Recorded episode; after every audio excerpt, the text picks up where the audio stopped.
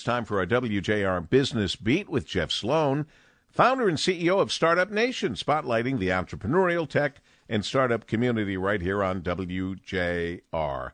Good morning, Jeff. Good morning, Paul. The U.S. Small Business Administration, and all hail the SBA, by the way. Their support programs by way of grants and lending were nothing short of a godsend during the pandemic. I can't imagine where the state of small business would be if they hadn't stepped up as they did and they continue to focus their support on small businesses during this most challenging time.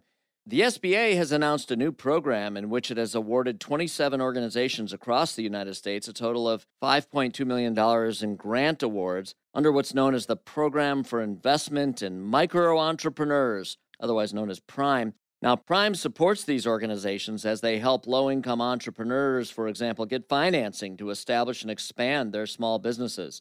SBA Administrator Isabella Casillas Guzman had this to say The SBA has focused our prime grant selection process on those partners who can best bring federal resources to regions and communities where they are needed most. I look forward to partnering with these organizations as they help us connect America's entrepreneurs with the capital they need to start and grow their enterprises during this most challenging time. Among this year's 27 recipients, 15 provide services in opportunity zones, and 12 provide services in hub zones. Nearly 9,000 communities in all 50 states, the District of Columbia, and five U.S. territories have been designated as opportunity zones. Prime grants range from 75,000 to 250,000 and typically require at least 50% in matching funds or in-kind contributions. These Prime program grants will be made available on September 30th, 2021, and the project period for each grant is one year.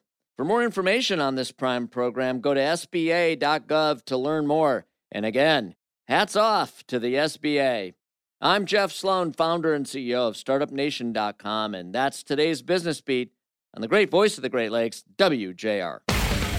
This segment brought to you by Dell Technologies.